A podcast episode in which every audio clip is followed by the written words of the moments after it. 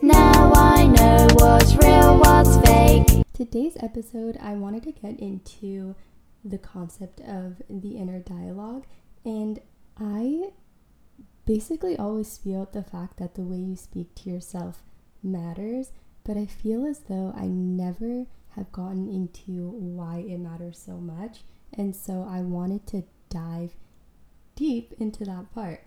So, I would say that one of the biggest things with inner dialogue, and if you don't know what that means or looks like, it's basically the idea of when you have that secondary doubt. So let's say someone says something really good about you, and then something in your mind instantly goes to a negative. That is the inner dialogue. And so, a lot of the times, if you feed into that and you start thinking, oh, yeah, you're right. Okay, let me just, let me put a better example. So, let's say that someone says you're really great at speaking, and then some part of your mind goes, no, you're not. You get way too nervous. So, within that scenario, it's in the mind, right? Your mind is telling you that you get nervous because you know that you get nervous, but from an outsider, if they're watching you speak and they gave you that compliment, you most likely are rocking it on the outside, but on the inside, it's a whole different system. With that being said, the whole idea of inner dialogue is so important because the more you feed whatever is happening within your mind, so if it's, you know, positive, it's going to be really good. Think of it as planting a seed. You plant a seed and you're telling yourself really good things. When you water that seed, nothing but good things will grow. But then there's the complete opposite where if you plant a seed and it's really bad, you water that, nothing but bad things will sprout. So, a lot of the times we learn how to speak to ourselves growing up. And if you weren't a part of an environment that may have reinforced more positive dialogue rather than negative dialogue, you may be attuned to head towards that way. And so, I just wanted to say a couple of things on how you can genuinely shift the way that you speak to yourself and the way that your inner dialogue computes itself within your mind. Another really good example of looking at it is people who suffer from anxiety. So, anxiety is basically your mind. There's so many more other physical symptoms to it, but a lot of people suffer with the inner dialogue as well. So, if your mind is telling you that you can't breathe and then it keeps telling you that, most likely that's where the other symptoms come in mind and they have more of a physical form to it. So then they'll feel that their chest is really tight or whatnot. And that's where inner dialogue is also a really good example, just because let's say someone is going through trigger warning an anxiety attack. In that moment, you are going to want to have a sort of relationship with your mind where you can start relating back positive reinforcements and words and dialogues saying that you are okay and that you can breathe or your chest is not tight and everything will be fine. That is an example of what inner dialogue looks like. If you take it to the negatives, you would I would say you would honestly go, My chest is really tight, I'm dying. I know that may seem as though it's a very extreme example, but a lot of people actually have come to that conclusion when it overtakes your body or more so your mind. One of the best methods to retaliate against inner dialogue is honestly practice. And I have mentioned this quite some time I will mention it again because it's so useful.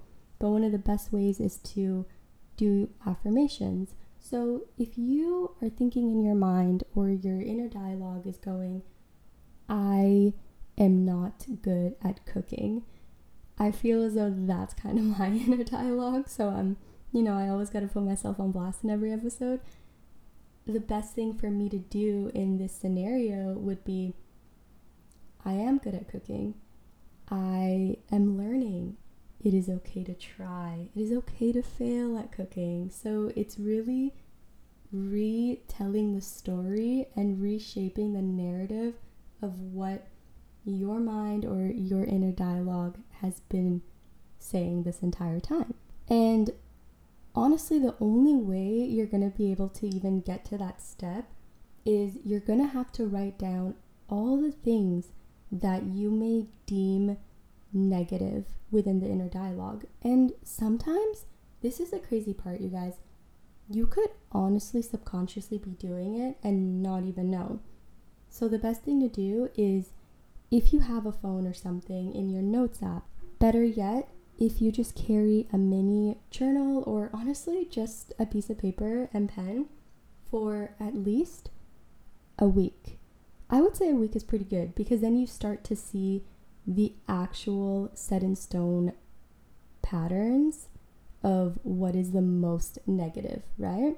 And so once you figure out what those are, let's say there's five core things that you constantly repeat to yourself throughout the week because sometimes you could just get down on yourself, but that doesn't you could I would say you of course fix that as well, but I'm just saying the root of the problems, the one that may be causing you the most harm on a day to day and the ones that you really really need to work at to change your mindset, those are the ones that you want to tunnel vision focus on. The next tip that I have for you that I absolutely love, and I don't know where I got this from. If it's a friend and you're listening, I'm sorry. I'll give you your credit right now. I may have honestly just gotten it from a TV show or social media, but it's one of my favorite things that I've learned. And basically, when your negative inner dialogue is off the ramps, or just, you know, lets one slip by, and you start to believe it, take a step back, pause, and think to yourself who said that was true? And I feel as though when I started to do this, it was honestly, in terms of results, one of the most remarkable, biggest strides that I've ever taken within a quick, effective way or method to really tone down the inner dialogue when it starts to shift in the gear that you don't want it to. The other thing that I want you to recognize is honestly, as human beings, we have tens of thousands of thoughts per day. And so it's really important to start realizing what your mind is actually thinking of.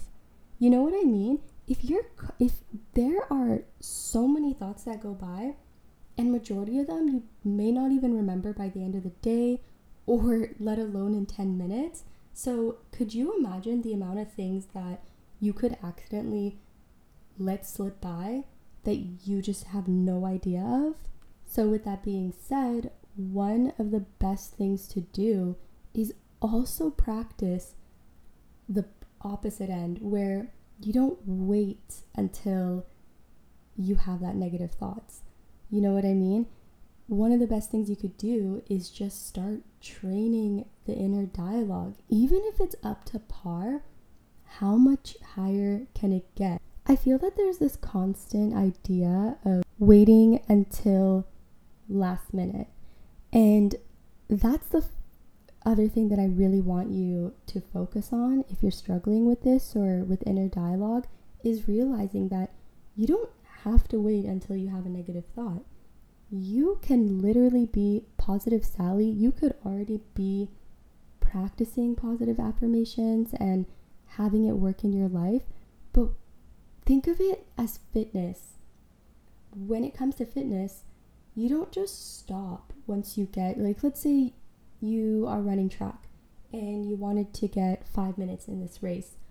Once you get to that five minutes, you don't just stop, you don't just quit the game and say, all right, that's it, I'm done. You know, I'm putting my runners away now. Right? So you got to keep going. One is the previous example that I gave where you could go higher. So, can you go 4 minutes and 30 seconds this time? Or can you just keep training yourself to make sure that you stay up to par on that 5 minute level? So, don't wait until it's too late for you to make changes and know that changes aren't a bad thing. They're not a bad thing. The best way to honestly go about every day is set clear intentions of how not how you want to live it. You can do that, of course, as well. Though, when it comes to intentions, it's more about your emotions. Do you want to feel joy that day? Do you want to feel peace that day? How will you make that happen? You know, and it really all goes back to the mind. Because if you want to feel peace that day and your mind is on the opposite end and it's angry or it's, you know, just somewhere else, it's going to be so much harder to experience that ideal day that you want and that ideal intention that you want.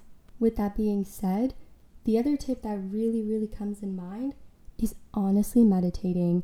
And I say this for everything just because when you're soothing that inner dialogue and try not when I say inner dialogue, I don't mean, hmm, what am I going to have for dinner? Not necessarily that. It's more so that that initial negative view viewpoint that you may have or that someone else may have and that gets stuck in your mind. And I say this just because that is 100% something that I have struggled with in the past and even to this day. The thing is that it's completely okay because it's a work in practice. You're constantly massaging that muscle and you're constantly wanting to move forward and you're constantly going to want to learn new ways and new methods. And if a specific method is working, awesome, keep at it. Another tip that I wanted to say is that negative thinking can honestly become addictive. And when it comes to breaking any sort of addiction, it's gonna be a try, fail, try, fail, try again type of method for many people. A lot of people can also literally just, you know, cold turkey end it right then and there. Just know that because it is a form of addiction, and in this scenario, I use that word very lightly. I use it in a sense to explain that it can be really addictive and it can be extremely hard to diverge from it. So just make sure to give yourself that time and that patience to overcome the days where you might fall back into that mindset. And it's completely okay. If that is something that you're struggling with, I gotta say it one more time it is okay. As long as you have in mind that your thoughts and your words are really important, not only what you're bringing into the world, as in the energy that it's carrying, but also what you're relating back to the self.